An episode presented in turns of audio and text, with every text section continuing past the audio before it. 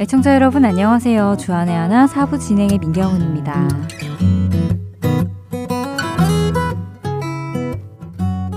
단호박 잘 아시지요? 달달하고 맛이 좋아 호박죽이나 찜 등 여러 가지 요리의 재료로 사용되기도 하는데요. 그런데 요즘 10대와 20대 사이에서는 이 단호박이 달달한 호박을 의미하는 말이 아니라 다른 것을 의미하는 단어로 사용이 된다고 합니다. 요즘 젊은 사람들 사이에서 이 단호박이라는 말이 남들과 타협하지 않는 자신의 신념을 강하게 말하는 또 수단과 방법을 가리지 않고 유혹을 해도 넘어오지 않는 사람을 표현할 때 사용한다고 하네요. 이렇게 남의 유혹에 넘어가지 않는 사람을 단호박 같은 사람이라고 부른다고 하는데요. 아무리 유혹을 해도 자신이 하지 않기로 결정한 것은 끝까지 하지 않는 그 모습이 단호하다라는 생각이 들기 때문에 비슷한 오감을 가진 단호박이라고 부른다고 합니다. 참 재미있는 표현 같은데요. 남들이 꼬시는 대로, 유혹하는 대로 잘 넘어가는 저는 가끔 이렇게 단호박 같은 사람들을 부러워합니다. 학창시절 때, 그래, 공부는 조금 있다가 하고 친구들을 먼저 만나자 라던가 아쉬우니까 조금만 더 놀자라는 친구들의 부름에 못 이기는 척 하고 넘어갔었는데요. 이런 제 성격 탓에 해야 할 일들을 하지 못해서 나중에 후회할 때가 종종 있었기 때문입니다. 여러분은 단호박 같은 사람이신가요? 아니면 저처럼 친구들의 유혹에 쉽게 넘어가는 사람이신가요? 먼저 첫 찬양 함께 하시고 계속해서 말씀 나누겠습니다.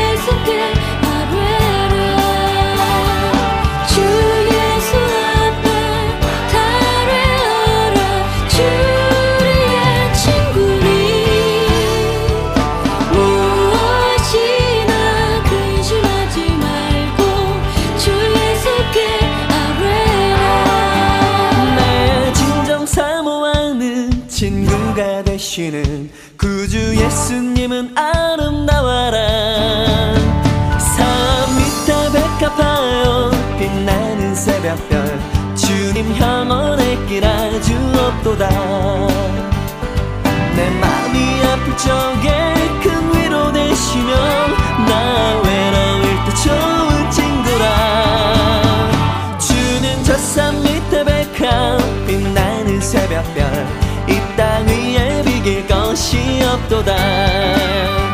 내 몸에 모든 염려 이 세상 돌아가 나와 항상 같이 하여 주시고 시험을 당할 때에 악마의 계교를 즉시 물리치사 날 지키시네.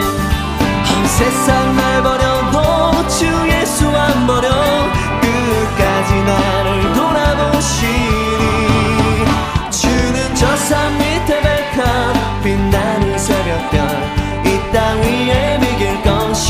것이 없도다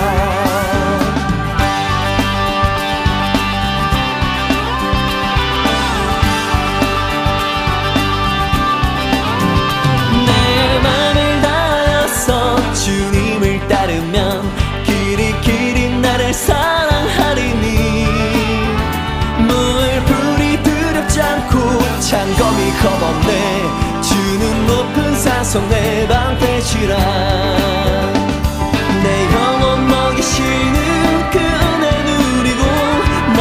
나 주니 주를 뵙기 원하네.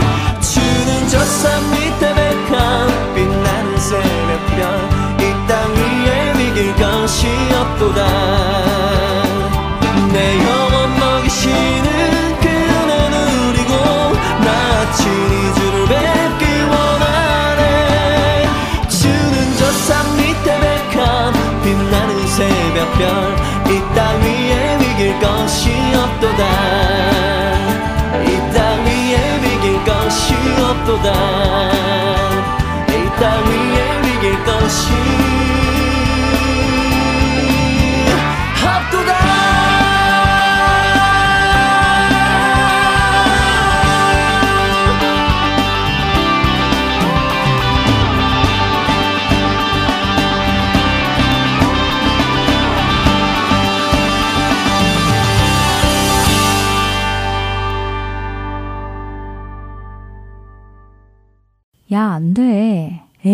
되긴 뭐가 안 돼. 괜찮아, 한 번쯤은. 이런 친구의 꼬임에 넘어가 보신 적 있으신가요? 말씀드린 대로 저는 그런 친구들의 꼬임에 자주 넘어가는 편이었습니다. 학창시절 때에는 친구들의 꼬임에 넘어가 집에 늦게 들어가거나 숙제를 하지 않아서 부모님에게 혼이 나고 꾸중을 듣게 되는 경우도 있었지요. 그렇게 꾸중을 듣고 나면 저는 다음 날 친구를 만나서 친구 탓을 했습니다. 거봐, 어제 너가 놀다 가라 그래서 늦게까지 놀다가 집에 가서 엄마한테 혼났잖아. 라고 말이지요. 우리 대부분이 이런 식으로 말을 하지 않나요? 나는 그러지 않으려고 했는데 네가 하라고 해서 이렇게 되었다. 하는 식으로 말입니다. 그런데 이런 식의 답변이 죄가 시작되던 에덴 동산에서부터 있었더라고요. 하나님이 먹지 말라 명하신 그 선악과 나무 열매를 아담아 너가 먹었느냐라고 물어보시는 하나님의 질문에 아담은 하와가 나에게 주어서라고 대답을 했고 하와는 뱀이 나를 꿰어서라며 자신들이 선악과를 먹은 핑계를 다른 이들에게 돌립니다. 이르시되 누가 너의 벗었음을 내게 알렸느냐 내가 내게 먹지 말라 명한 그 나무 열매를 내가 먹었느냐. 아담이 이르되 하나님이 주셔서 나와 함께 있게 하신 여자 그가 그 나무 열매를 내게 주므로 내가 먹었나이다. 여호와 하나님이 여자에게 이르시되 내가 어찌하여 이렇게 하였느냐 여자가 이르되 뱀이 나를 꿰므로 내가 먹었나이다. 창세기 3장 11절에서 13절의 말씀입니다. 아담과 하와 그리고 뱀과 같이 미혹 당하는 자와 미혹하는 자는 어디에서나 존재합니다. 미혹은 지난 성경 속 단어 한마디라는 프로그램에서도 설명드렸던 것처럼 신앙에서 벗어나게 하는 것, 구원의 길에서 떠나게 하는 것인데요. 그런데 가만히 생각해 보면 우리가 이렇게 너가 하라고 해서 했다가 이렇게 되었잖아 라고 남의 탓을 하는 것은 사실 말이 되지 않습니다. 왜냐하면 친구는 나에게 자신의 의견을 준 것 뿐이기 때문입니다. 시간이 늦었지만 나는 네가 더 놀다 가기를 원해 라고 자신이 원하는 것을 이야기한 것 뿐이지요. 혹은 나는 이 일을 해도 괜찮다고 생각해. 너도 해보는 것이 어때? 라고 자신의 생각을 이야기한 것 뿐입니다. 만일 스스로가 더 놀다 가서는 안 되고 지금 일어나서 가야 한다는 것을 알고 있었다면 저는 안 된다고 하며 일어나면 되는 것입니다. 괜찮다고 해보라는 것도 제 생각에는 안 하는 것이 좋은 것이라 판단되면 하지 않으면 되는 것이었지요. 제가 친구의 유혹에 넘어간 것은 친구가 저를 유혹해서라기보다는 제 안에 그 친구가 말한 그것을 원하는 마음이 있었기 때문이 아닐까요?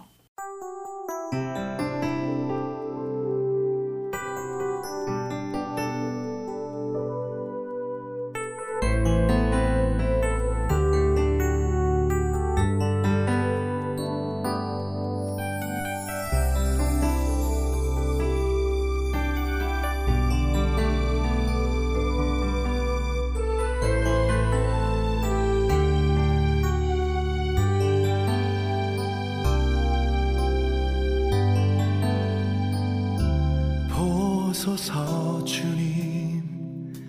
나의 마음을 선한 것 하나 없습니다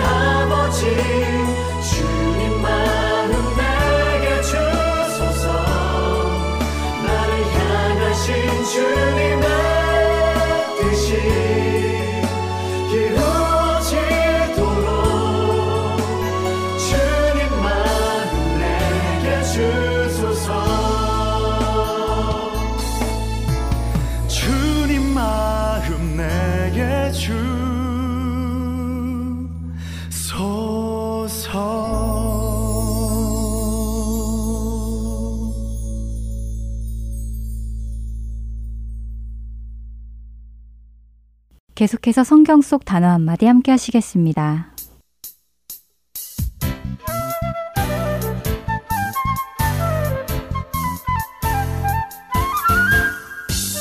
여러분 안녕하세요. 성경 속 단어 한마디 진행의 이다솜입니다. 성경 속 단어 한마디가 여러분을 찾아간 지가 벌써 1년이 되었습니다. 와, 대단하지요? 1년이나 여러분들을 만나게 되었다니 말입니다. 사실 오늘 성경 속 단어 한마디는 7월 개편을 맞아 마지막 편이 되었는데요. 그동안 애청해주셔서 먼저 감사하다는 말씀을 전해드리고요. 이 프로그램을 통해서 저도 성경 속에서 잘 알지 못했던 단어들을 많이 배우게 되어서 참 감사했습니다. 여러분들도 많이 배우셨다고 종종 편지와 이메일을 보내주셔서 나름 보람도 있었네요. 오늘 성경 속 단어 한마디, 그 마지막 시간으로는 어떤 단어를 함께 나누어 볼까 고민해 보았는데요. 그러다 번뜩 생각이 들었습니다. 바로 교회라는 단어와 성도라는 단어입니다. 아무래도 교회와 성도는 우리 그리스도인들의 정체성을 나타내주는 단어일 텐데요.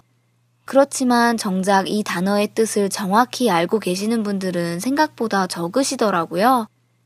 그래서 준비했습니다. 성경 속 단어 한마디. 오늘은 성도와 교회에 대해 알아보겠습니다. 언젠가 이런 질문을 받은 적이 있습니다. 당신은 성자이십니까? 그 질문에 너무도 놀라, 아니요, 감히 제가 성자라니요, 아닙니다. 라고 대답을 했는데요. 그러자 질문을 하신 분이 다시 질문을 하셨습니다.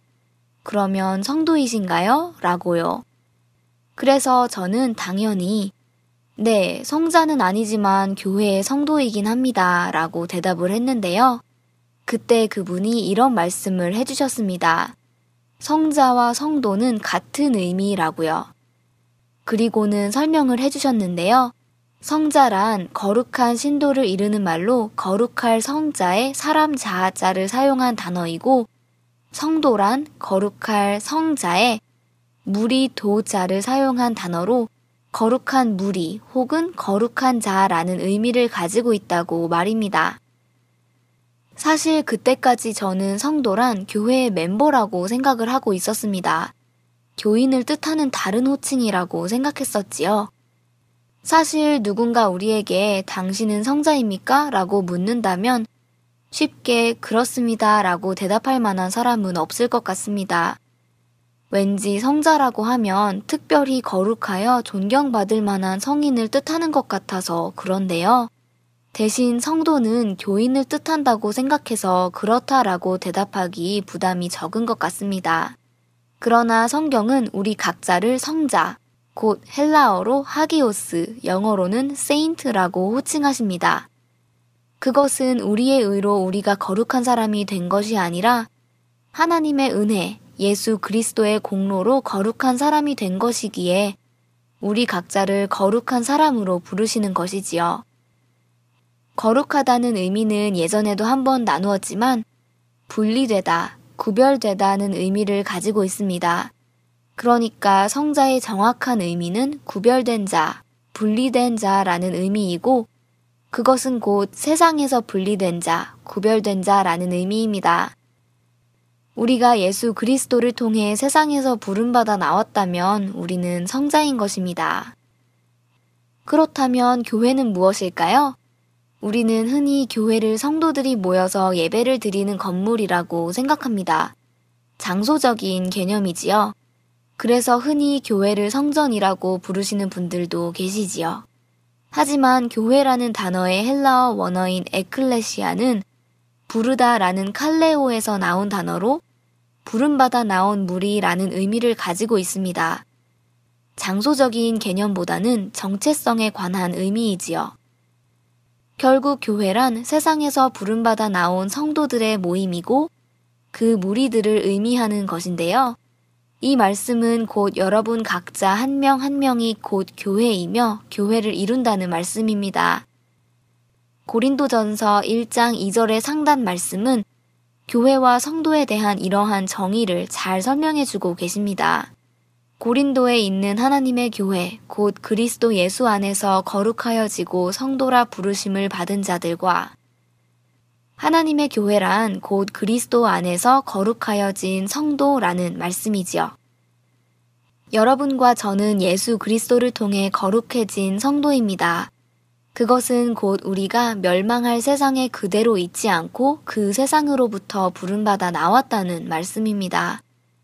그렇기에 우리는 세상에 속한 사람들이 아니라 하나님 나라에 속한 사람으로 이 세상을 살아가야 할 것입니다.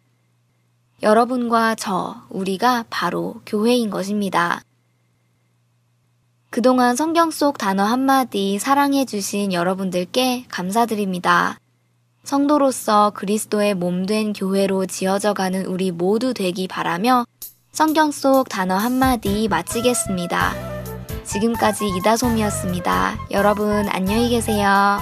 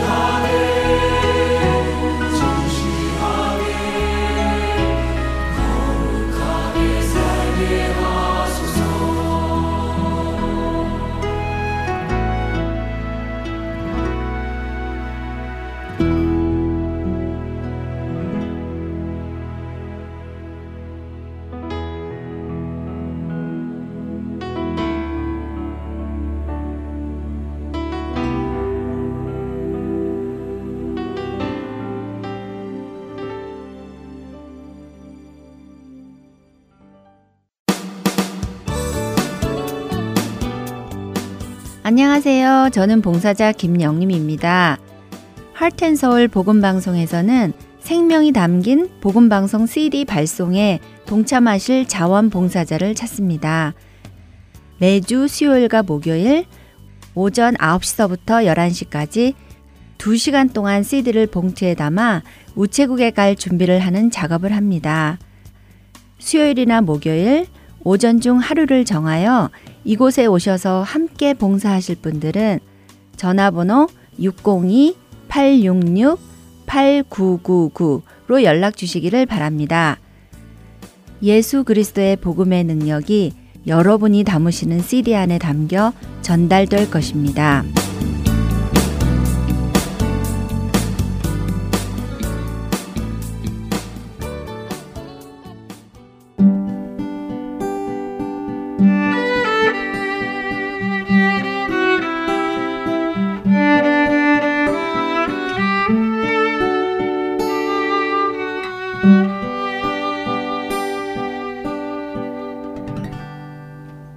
예수님의 비유로 이어집니다. 노스캐롤라이나 그린스보로 한인 장로교회 한일철 목사님께서 새 포도주 가죽 부대에 대한 비유의 말씀 전해 주십니다.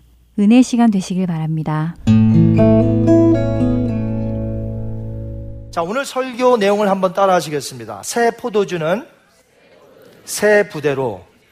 이것은 예수님이 하셨던 말씀이지만 세상의 불신자들이 너무나도 잘 알고 자기들도 인용하는 그런 내용이 되겠습니다. 특별히 정치권에서 기존 세력에 도전하는 어떤 그런 신진 세력들이 구세대 물러가라는 거죠. 그래서 이런 내용으로 자주 인용을 합니다. 새 포도주는 새 부대에 담아야 되기 때문에 예전의 기존 세력들은 물러가라는 거죠. 그래서 정치권에서 주로 이런 내용으로 많은 연설을 하기도 합니다. 무엇인가를 새로운 것을 추구하려고 할 때에 예수님이 하셨던 이 말씀을 불신자들도 어느 단체에서든지 이 구절을 잘 인용을 하고 있는데 이 원래의 뜻을 잘 알고 하는 것일까요? 영적인 깊이를 잘 모르겠죠. 당연히 몰라요. 그렇다면 이 원래의 이 뜻이 무엇이냐 하는 것이에요. 우린 예수님의 의도를 분명히 알고 그 비유를 주신 의미를 정확히 깨닫는 축복된 시간이 되시기를 주님의 이름으로 축원드립니다. 인류가 처음 타락한 후에 주어진 하나님의 약속들이 있어요. 이 약속들은 전부 언제까지 유효하냐면 장차 하나님이 보내실 그 아들이 육신을 입고 이 땅에 오실 때까지 예전의 언약들이 유효한 거예요. 아담에게 주셨던 약속이 있습니다. 그리고 노아, 아브라함, 모세, 다윗, 이사야, 에레미야에게 주셨던 그 약속들은 전부 메시아가 오실 때까지 유효하였다는 것이죠. 그래서 메시아가 오시면 새 언약으로 replace 되는 거예요. 대치가 되면서 그 언약들은 전부 옛 것이 된다는 것입니다. 쉽게 말하면 메시아이신 하나님의 아들이 오시면 그것들은 전부 옛 것이 돼버리는 거예요. 옛 것. 심지어 하나님께서 이스라엘에게 주셨던 구약의 율법이 있지 않습니까? 이 율법조차도 그 기능이 어떻게 되느냐 예수님 오시면 사도 바울이 잘 얘기했어요. 한번 우리 갈라디아서 3장 23절에서 25절 한번 읽겠습니다. 믿음이 오기 전에 우리는 율법 아래에 메인바 되고 계시될 믿음의 때같이 갇혔느니라. 이같이 율법이 우리를 그리스도께로 인도하는 초등 교사가 되어 우리로 하여금 믿음으로 말미암아 의롭다함을 얻게 하려 함이라. 믿음이 온 후로는 우리가 초등교사 아래에 있지 아니하도다. 아멘. 믿음이 온 후로는 어디 아래 에 있지 않다고요? 초등교사. 이것이 율법입니다. 그러니까 율법은 예수님 오시기 전까지 유효한 거고 예수님이 오셔서 율법을 완성하셨기 때문에 이제는 예수 그리스도 안에서 믿음으로 산다는 것이죠. 즉, 옛 것은 그림자에 불과하다는 것입니다. 왜냐하면 하나님의 계획 속에 보내시기로 하신 그 아들이 이 땅에 오심으로 성취되었기 때문에 다 옛 것인 것이죠. 구약 이사야 선지자는 말하기를 하나님께서 이제 새로운 일, new things 그랬어요. 새로운 일을 행할 것이다. 여러 차례 이사야서를 통해서 말씀하셨어요.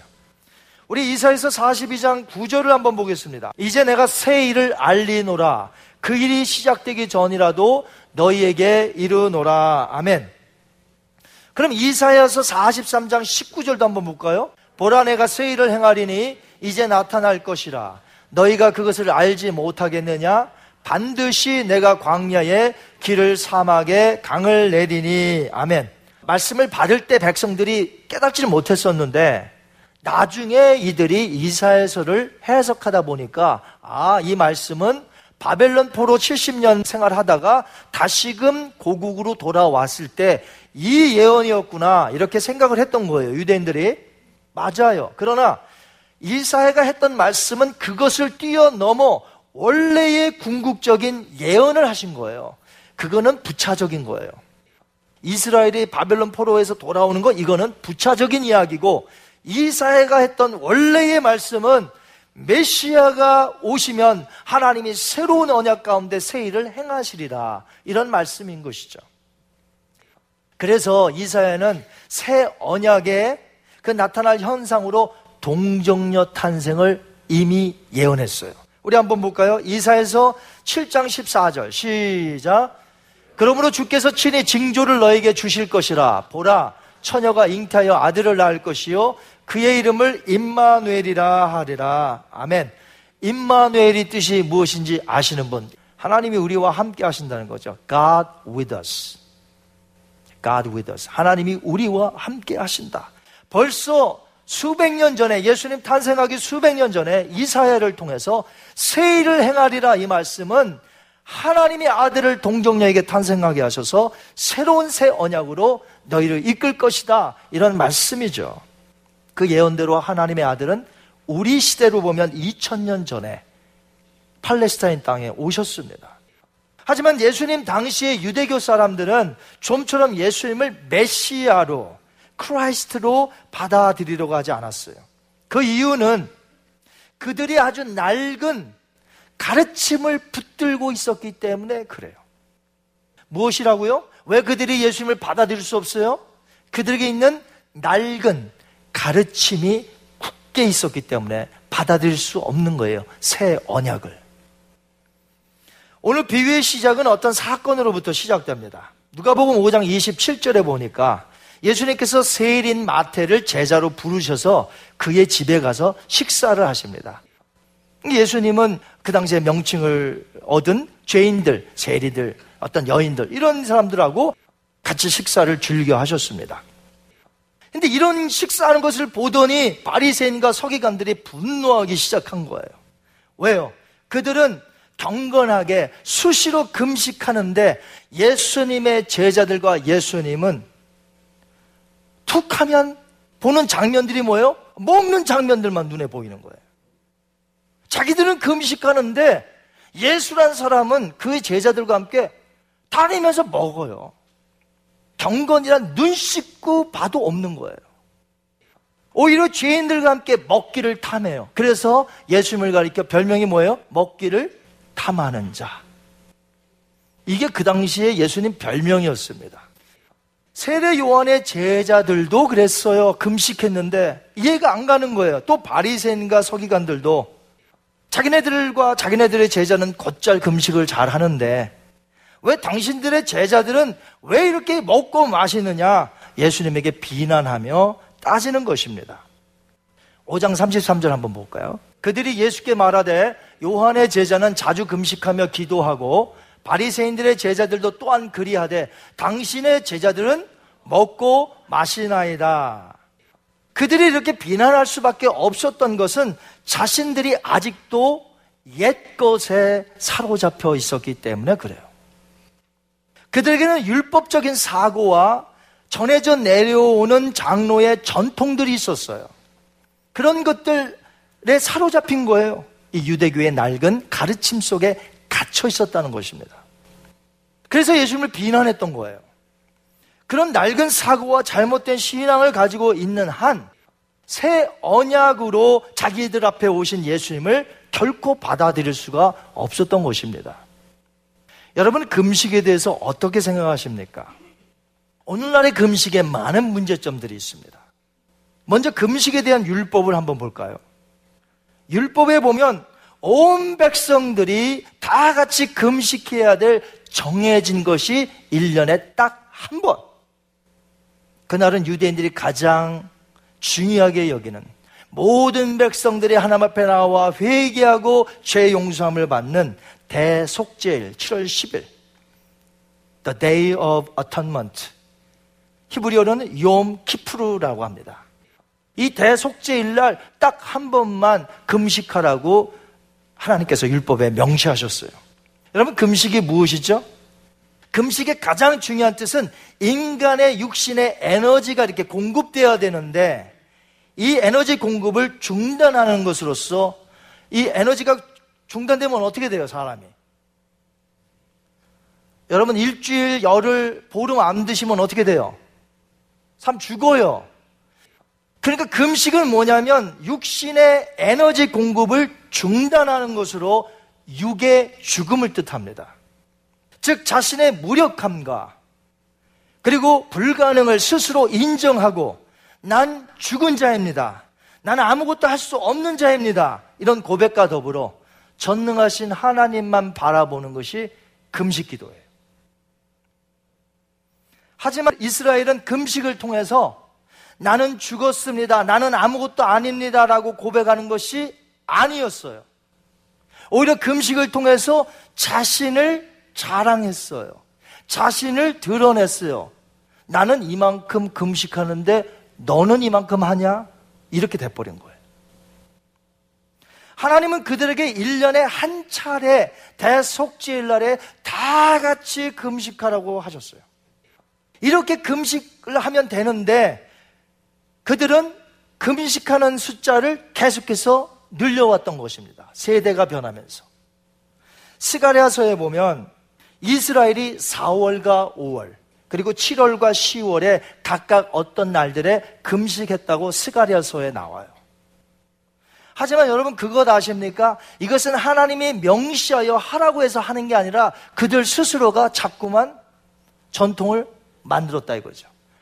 1년에 한 차례만 하면 되는 것을 그들이 계속해서 만든 거예요. 이날 금식해야 된다? 이날 금식해야 된다. 계속해서 늘려간 거예요. 급기야는 예수님 시대에 바리새인과 서기관들은 일주일에 두 번 금식을 합니다. 월요일과 목요일 날에 꼬박꼬박 금식을 했습니다. 여러분 금식하기 쉬워요, 어려워요? 솔직히 대답하셔서 감사합니다. 금식 어렵습니다. 벌써 이게 배꼽 시계가 두 끼만 안 먹어도 벌써 꼬르륵 꼬르륵 이게 일주일에 이틀을 꼬박꼬박 월요일 목요일 날 한다는 자체가 힘든 겁니다. 그런데 바리새인과 서기관들은 그렇게 했어요. 금식을 통해서 자신의 무능함을 깨닫고 하나님을 바라보고 하는 금식이 아니라 어느새 예수님 시대의 금식은 이 금식을 통해서 자기의 의로움을 나타내고 나는 이렇게 금식하는데 너는 못하네. 왜 이렇게 경건치 못하냐? 어느새 금식은 자기의 경건을 나타내는, 의로움을 나타내는 그런 도구로 사용되어졌다는 것입니다. 오늘날도 금식을 잘못 사용하는 사람들이 있습니다. 금식을 아주 많이, 그리고 자주 하는 것을 자랑으로 여기는 사람들이 있어요. 금식은 어떻게 하라고 그랬어요, 예수님이? 남에게 알려라? 알리지 말라고 그랬습니다. 금식을 알리면 안 되는 거예요. 금식을 안 알려야 돼요. 남들에게 보이는 과시용, 경건하다는 것을 보이는 행위로 금식을 한다 이 말이죠. 또 어떤 이들은 특별히 여자분들 살을 빼기 위해서 다이어트용으로 금식을 한다. 그건 그건 아니죠. 그건 틀렸죠. 틀렸어요. 금식을 한다고 하면서 다이어트 때문에 살 빼야 되기 때문에 금식하는 게 원래 목적과 부합되지 않잖아요. 틀렸어요. 틀렸어. 이 모든 것은 하나님이 하라고 하는 금식의 의미와 완전히 다른 거예요. 그 당시 바리새인과 서기관들은 자신의 옛 것을 붙들고 새 것을 맞이하려고 했으니 예수님과 코드가 맞지 않는 거예요. 이때 예수님께서 하신 비유가 바로 새 포도주와 새 부대의 비유였습니다. 예수님은 새 포도주와 새 부대 비유 바로 전에 똑같은 비유를 하셨어요. 그것이 뭐냐면 새 옷과 헌 옷의 비유입니다. 같은 뜻이에요. 한번 볼까요? 36절. 비유하여 이르시되 새 옷에서 한 조각을 찢어 낡은 옷에 붙이는 자가 없나니 만일 그렇게 하면 새 옷을 찢을 뿐이요 또 새 옷에서 찢은 조각이 낡은 것에 어울리지 아니하리라. 아멘. 새 옷과 낡은 옷이 있습니다. 낡은 옷 어떤 부분이 굉장히 헤어졌어요. 입고 다닐 수가 없을 만큼 헤어졌습니다. 그런데 어떤 사람이 새 옷을 가위로 잘라서 그 새 조각을 가지고 낡은 옷에 붙여 있는 사람 있어요, 없어요? 없죠? 여러분도 없으면 없는 거예요. 사람은 다 비슷합니다. 새 옷을 가위로 잘라다가 멀쩡한 옷, 입고 다니는 옷을 새 옷을 잘라다가 헌 옷에 그걸 기입는 사람은 없죠. 하지만 만약에 새 옷을 잘라서 헌 옷에다 붙이면 헌 옷은 입고 다닐 수 있어요, 없어요? 있죠. 그런데 예수님이 하신 말씀은 없다는 거예요. 그러니까 여기서 히브리 문학을 알아야 돼요. 새 옷을 잘라서 헌 옷에다 기우면 새 옷은 못 입어. 그러나 헌 옷은 입을 수 있죠. 그런데 예수님이 말씀하신 것을 알면 이것도 못 입어요. 헌 옷도. 그게 무슨 뜻이냐면 원래 예수님이 말씀하신 새 옷은 생배 조각을 뜻합니다. 생배 조각. 마태복음 9장에 보면 같은 비유의 내용이 나오는데 거기 보면 생배 조각이라고 그랬어요. 생배 조각을 낡은 옷에 붙이는 자가 없다 하셨습니다. 생이라는 헬라어 단어 아그나포스라는 것은 무슨 뜻이 있냐면 다듬지 않은 끝손질하지 않은 가공하지 않은 이런 의미가 있습니다. 그러니까 이 생배 조각은 단 한 번도 세탁이 된 적이 없는 새 천을 의미하는 거예요.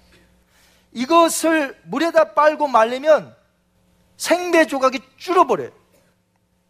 그렇기 때문에 이런 생배를 여태껏 세탁하고 여태껏 오래 쓴 옷에다가 헤어졌다고 그래서 그 생배 조각을 붙이게 되면 어떻게 되느냐? 생배 조각도 못 쓰고 헌옷도 못 쓰게 되는 거예요. 왜냐하면 더 잡아당겨 버려서 터져버려요. 같은 맥락에서 새 포도주와 새 부대의 말씀을 한 거예요. 우리 한번 37절, 38절 보겠습니다. 시작. 새 포도주를 낡은 가죽 부대에 넣는 자가 없나니 만일 그렇게 하면 새 포도주가 부대를 터뜨려 포도주가 쏟아지고 부대도 못 쓰게 되리라. 새 포도주는 새 부대에 넣어야 할 것이니라. 아멘. 예수님 당시 중동 지역에서는 병처럼 생긴 용기를 찾기가 힘이 들었습니다. 그래서 포도주를 보관하거나 운반할 때 항상 가죽 부대를 사용했어요. 그럼 가죽 부대는 어떻게 만드는 것일까요? 일반적으로 염소나 양의 그 가죽을 통째로 다듬어서 물이나 포도주를 담는 데 사용합니다. 이런 가죽 부대가 오늘날도 사막을 횡단하는 낙타를 타고 횡단하는 사람들은 지금도 사용하고 있다는 것이. 왜냐하면 운반하기가 편리하기 때문에 그래요. 가죽 부대가. 여러분 유리병으로 되어 있다고 생각해 보세요. 그것보다는 두 개의 가죽 부대를 낙타의 양쪽 어깨에 쭉 매달아서 포도주나 이런 물을 먼 곳까지 가죽 부대를 통해서 운반할 수 있는 것이죠. 물론 그 가죽이 송아지 가죽인가, 아니면 염소 가죽인가, 아니면 황소 가죽인가에 따라서 그 크기는 천차만별입니다. 브루스라는 사람은 말하기를 아라비아에서 황소 가죽으로 된 가죽 부대를 본 적이 있는데 포도주를 담은 걸 직접 보았는데 하나의 부대가 몇 갤론이 들어가냐면 60갤론이 들어간대요. 여러분 차에 몇 갤론 들어갑니까? 20갤론, 22갤론, 보통이 뭐 18갤론, 요즘은 또 적게 나와요. 왜? 사고 날까봐, 부닥치면 화재 날까봐 요즘은 갤론을 줄입니다. 그래서 뭐 한 15갤론, 14갤론. 황소 가죽으로 엄청나게 큰 거 60갤론 들어가요. 그런 거를 두 개를 낙타에 쫙 매갖고서는 사막을 횡단한다는 것이죠. 그런데 새 포도주는 반드시 새 부대에 넣어야 한다는 것이. 그 이유는 사용되었던 가죽 부대는 낡아지면 탄력이 약해져서 가죽이 단단해집니다. 만약 낡은 가죽 부대에 새 포도주를 넣으면 어떨까요? 그 포도주는 어때요? 발효되면서 가스가 발산되게 되죠. 그렇게 되면 낡은 부대가 이 가스의 압력을 어떻게 해요? 견디지 못해서 팍 터진다는 거예요. 그렇게 되면 안에 있던 새 포도주도 버리고 그동안에 썼던 낡은 가죽도 버리는 거죠. 터졌으니까. 둘 다 못 쓴다는 거예요. 그래서 새 가죽 부대에 새 포도주를 담는 것입니다. 가스가 발산되고 팽창하는 압력이 있어도 그것을 충분히 감당할 수 있는 가죽 부대, 새 가죽 부대. 그걸로만 새 포도주를 담을 수 있는 거예요. 그럼 예수님이 말씀하신 새 옷, 그리고 새 포도주는 무엇을 의미할까요? 그건 예수 그리스도와 그분의 가르치신 교훈, 복음을 뜻합니다. 반대로 헌옷과 헌 가죽 부대는 무엇을 의미할까요? 이것은 구약적 율법의 사고적인 것, 자기들만이 구축해 놓은 유대교의 전통과 가르침을 얘기하는 거예요. 우리가 사복음서를 통해서 발견하듯이 예수님의 가르침과 바리새인들의 가르침은 서로 공존할 수 없는 함께 할 수 없는 항상 충돌이에요. 그래서 예수님께서 말씀하신 새 옷과 새 포도주는 절대로 헌옷과 헌 가죽 부대가 조화될 수 없음을 얘기하는 것입니다. 왜냐하면 새 것은 한번 따라하십니다. 새 것은 파괴하는 힘이 있다. 새 것은 파괴하는 힘이 있기 때문에 옛 것과 어울리질 못하는 거예요. 생배 조각도 어떻게 해요? 낡은 옷에 기우면 낡은 옷이 해치고 파괴돼요. 새 포도주도 헌 가죽 부대에 넣으면 그 낡은 가죽 부대를 터트리며 파괴해요. 참 성전이신 예수님이 오셔서 헤롯 성전을 보고 뭐라고 하셨어요? 헐라. 그러셨죠? 결국 어떻게 됐습니까? AD 70년에 로마 장군 디도가 와서 성전을 파괴합니다. 제사와 절기와 율법이 폐기된 것처럼 새 것은 옛 것과 절대로 공존할 수가 없는 거예요. 생배는 헌옷을 찢고 새 포도주는 헌 부대를 터트리는 것이에요. 저는 이것을 거룩한 파괴라고 말합니다. 거룩한 파괴. 다 쓰러져 가는 높은 빌딩을 거기다가 좋은 건물을 지으려면 어떻게 돼요? 파괴해야 거기다가 더 높고 더 아름답고 훌륭한 건물을 세우는 거예요. 아무리 리모델링 해봐야 소용없어요. 파괴해야 돼. 그걸 파괴해야 거기다가 좋은 빌딩을 세우는 거예요. 똑같은 이치입니다. 우리 죄인들이 예수님을 믿을 때 먼저 우리 자신이 무너져 내려야 한다는 것이에요. 하나님의 말씀으로 내 자아가 완전히 깨져야 한다는 것입니다. 우리로 죄인됨을 깨닫게 하시고 우리의 무능함을 깨닫게 하십니다. 우리의 힘으로는 그 어떤 것도 할 수 없는 나약한 존재임을 하나님은 먼저 확인시켜 주신 다음에 하나님이 나를 믿으라 말씀하시는 거예요. 이것이 바로 뭐예요? 거룩한 파괴라는 것이. 그래서 어떤 사람이 이런 곡을 작곡하여 가사를 붙였습니다. 여러분 아실려는지 모르겠어요. 부서져야 하리, 부서져야 하리, 무너져야 하리, 무너져야 하리. 이렇게만 하고 가사를 끝냈으면 좋겠는데, 깨져야 하리, 더 많이 깨져야 하리, 씻겨야 하리, 깨끗이 씻겨야 하리. 누가요? 내 자신이 부서져야 하리, 무너져야 하리, 깨져야 하리, 더 많이 깨져야 하리. 이렇게 될 때, 비로소 하나님을 붙들고, 하나님의 말씀대로 살아가고, 하나님의 은혜가 무엇인지를 안다 이거죠. 우리 자신이 부서지고 무너지지 않는 한, 깨지지 않는 한, 안 된다는 거예요. 그 낡은 것으로 새 포도주를 담을 수 없다라는 것입니다. 그래서 순종을 쓴 존 비비어는 말하기를 하나님의 뜻은 우리 한번 따라하십시다. 하나님의 뜻은 우리를 깨뜨리는 것이다. 아멘. 자, 하나님의 뜻이 뭐예요? 우리를 깨뜨리는 거예요. 우리를 깨뜨려야 완전히 깨뜨려져야 하나님이 이제는 거룩한 사람으로 더 크게 쓰신다는 것입니다. 우리들이 가지고 있었던 옛 것을 깨뜨리고 내 자아가 무너져 내릴 때 비로소 그리스도의 전능하심을 힘입어 이 땅에서 믿음으로 살아가는 거예요. 이토록 새 것은 헌 것을 파괴하는 힘이 있는 거예요. 함께 갈 수 없어요. 함께 못 가요. 마찬가지죠. 유대교의 그 낡은 교훈과 신앙을 가진 채 어떻게 하나님의 아들이신 예수 그리스도의 그 새 교훈, 새 복음을 받아들일 수 있냐죠. 못 받아들이니까 자꾸 비난하고 정지하고 나중에 십자가에 못 박은 것 아닙니까? 받아들일 수가 없어요. 낡은 가죽으로는 안 돼요. 구약의 옛 언약은 새 언약을 인도하는 역할을 하는 것에 지나지 않아요. 이 새 언약이 이제 왔으면 완성이 되었고 옛 언약은 끝난 거예요. 왜? 새 언약이 최종 목적이기 때문에.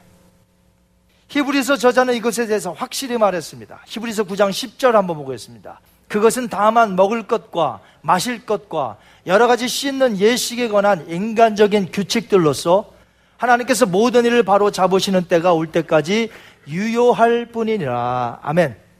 그 바로 잡으시는 때가 언제냐? 예수님이 오신 때예요. 비유에 의하면 새 포도주입니다. 새 언약입니다. 그래서 최후의 만찬, 예수님이 제자들과 함께 계실 때 포도주를 잔에 따르시고 이 잔을 받아 마셔라. 이 포도주 잔은 내 피로 세우는 새 언약이니라. 그렇게 말씀하신 거예요. 그렇게 누구든지 새 포도주를 담을 수 있는 새 가죽 부대가 되어야 된다는 거예요. 우리 모두가 새 가죽 부대가 되어야 된다는 거예요. 왜? 새 포도주를 담으려면. 아니면 터져버려요. 그 당시 유대 종교 지도자들은 하나님이 주신 율법의 의미를 잘 몰랐습니다. 또한 율법 외에 더 다른 것들을 자기네들이 스스로 더 지킴으로 계속해서 율법 비슷한 것들이 늘어나는 거예요. 법들이. 그래서 백성들로 하여금 무거운 짐을 지며 살아가게 만들었어요. 바로 그러한 때에 하나님께서 그 아들 예수 그리스도를 이 땅에 보내셔서 우리들을 새 언약 가운데로 초청하신 겁니다. 하나님의 아들을 보내신 사건, 그것이 바로 오늘 성탄절인 것이죠. 예수님은 오셔서 율법을 다 완성하셨습니다. 십자가에서 죽으신 대속의 그 죽으심으로 율법 아래 저주 아래 있던 자들을 모두 하나님의 자녀로 인도하시는 것이에요. 그렇게 이제는 더 이상 율법이 아니라 복음으로 살고 성령으로 사는 것이에요. 유대주의와 예수님의 복음의 가장 큰 차이점이 뭔지 아세요? 하나님 앞에서 어떻게 사느냐 하는 거예요. 유대주의자들은 하나님 앞에서 자기를 의롭다 여겼습니다. 나는 율법을 잘 지키고 이렇게 금식도 하고 아브라함 후손들이니 우리는 천국 백성이다. 자기들을 의롭게 여겼어요. 하나님 앞에서. 그러나 복음은 복음은 어떻습니까? 하나님 앞에서 철저히 자기 자신을 낮추게 만듭니다. 내가 죄인인 걸 깨닫게 합니다. 나는 아무것도 아님을 깨닫게 합니다. 그리고 주님을 바라보게 만드는 것이 복음이라 이거죠. 완전히 반대죠? 극과 극입니다. 어떻게 이 둘이 공존하며 함께 갈 수 있겠어요?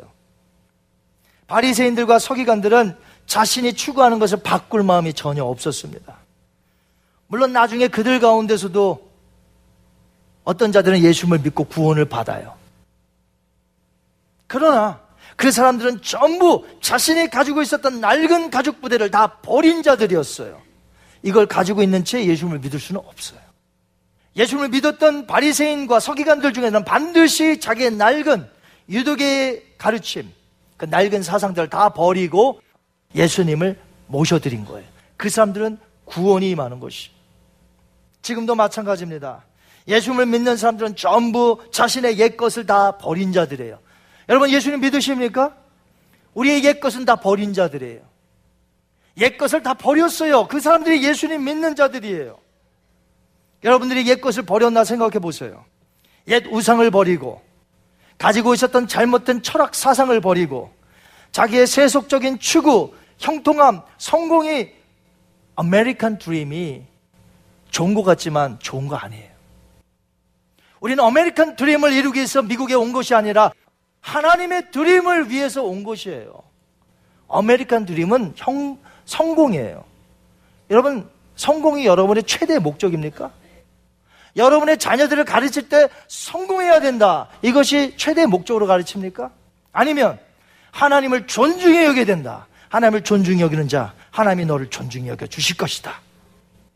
우리는 아메리칸 드림을 쫓아오지 않았습니다.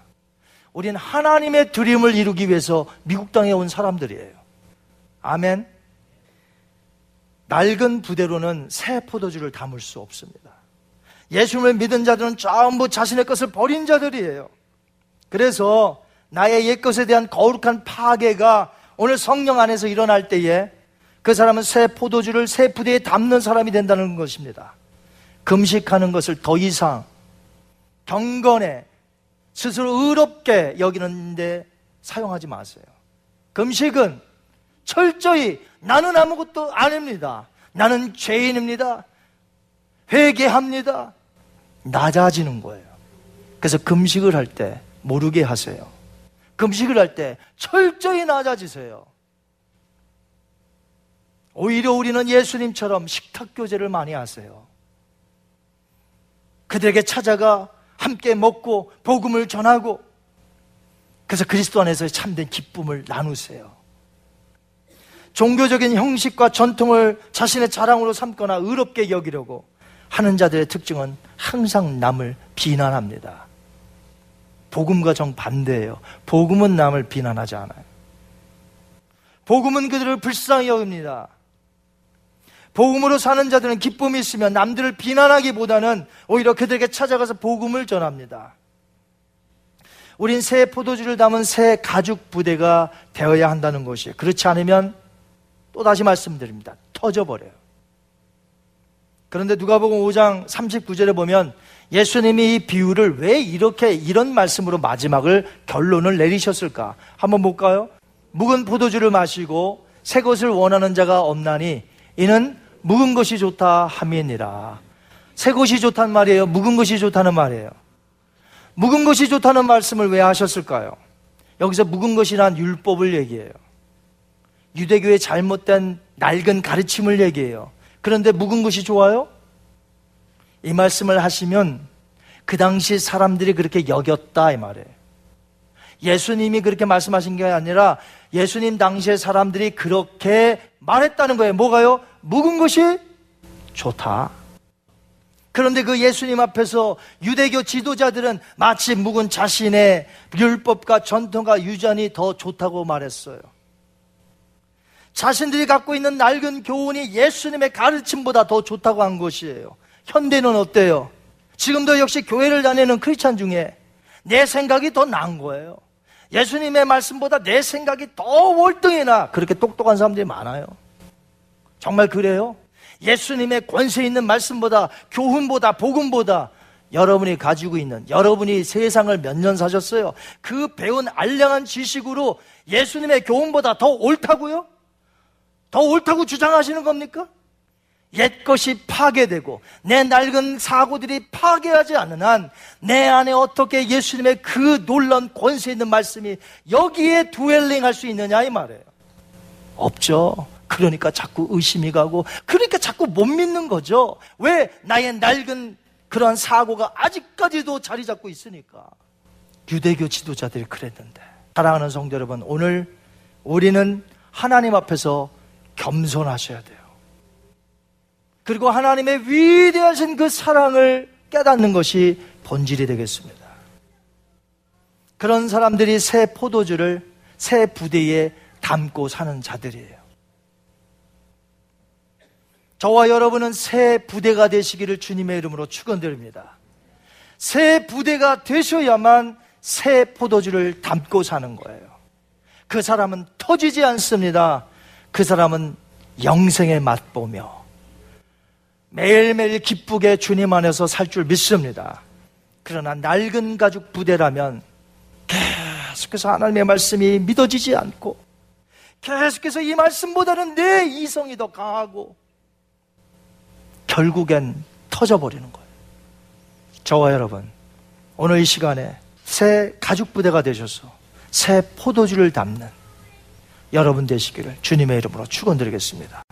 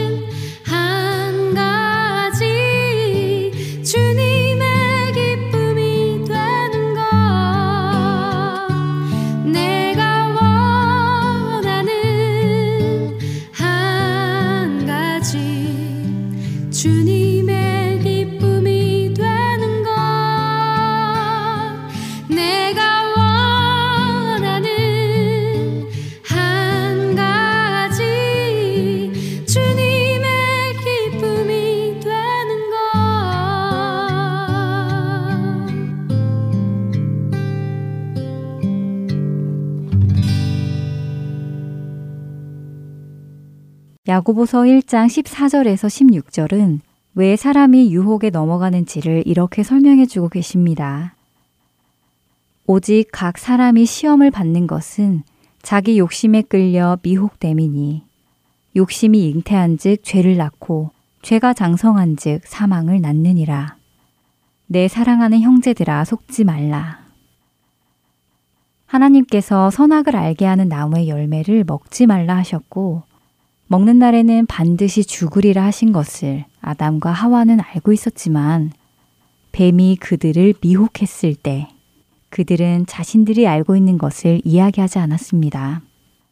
오히려 뱀의 말을 듣고 선악과를 보았을 때 먹음직도 하고 보암직도 하고 지혜롭게 할 만큼 탐스럽기도 하게 보였지요. 하와가 그 나무의 열매를 따먹은 것은 뱀이 미혹해서가 아니라 뱀의 미혹이 하와 안에 있는 욕심을 깨웠고 하와의 그 욕심이 미혹에 반응하여 하지 말아야 할 것을 알면서도 하게 된 것입니다. 욕심으로 인해 미혹을 당했고 욕심이 잉태하여 죄를 낳았고 그 죄가 장성하여 사망을 낳게 된 것이었지요. 제가 친구들의 유혹에 넘어가는 이유도 그렇게 하고 싶은 욕심이 제 안에 있기 때문에 그들의 유혹에 반응하여 제가 그렇게 결정한 것입니다. 우리의 신앙 여정에는 미혹하는 자가 있고 미혹 당하는 자가 있습니다. 우리는 늘 미혹 당하는 자가 피해자인 것처럼 느껴지며 모든 책임은 미혹하는 자에게 있다라고 생각합니다. 우리는 종종 꼬시지 마 라며 유혹하는 사람을 나쁜 사람처럼 이야기를 하는데, 물론 유혹하는 사람이 나쁜 사람이기는 하지만 그 사람이 나쁘기에 나도 나빠도 되는 것은 아닙니다. 그 유혹에 내가 넘어가도 되는 것은 아니라는 것이지요. 결국 유혹에 넘어가는 것은 자기 자신입니다. 자기 자신 안에 욕심이 있으면 미혹이 주는 그것을 내 욕심이 원하는 것이기에 넘어가는 것입니다. 하와에게 나타난 것도 미혹을 한 뱀이 잘못이지만 원래 악한 뱀이 그렇게 하는 것은 당연한 것이고 문제는 하나님의 말씀을 지켰어야 하는 하와가 자신의 욕심에 끌려서 뱀의 말을 선택한 것입니다. 우리 역시 우리의 욕심에 끌려 죄를 짓게 된 경우가 있지 않나요?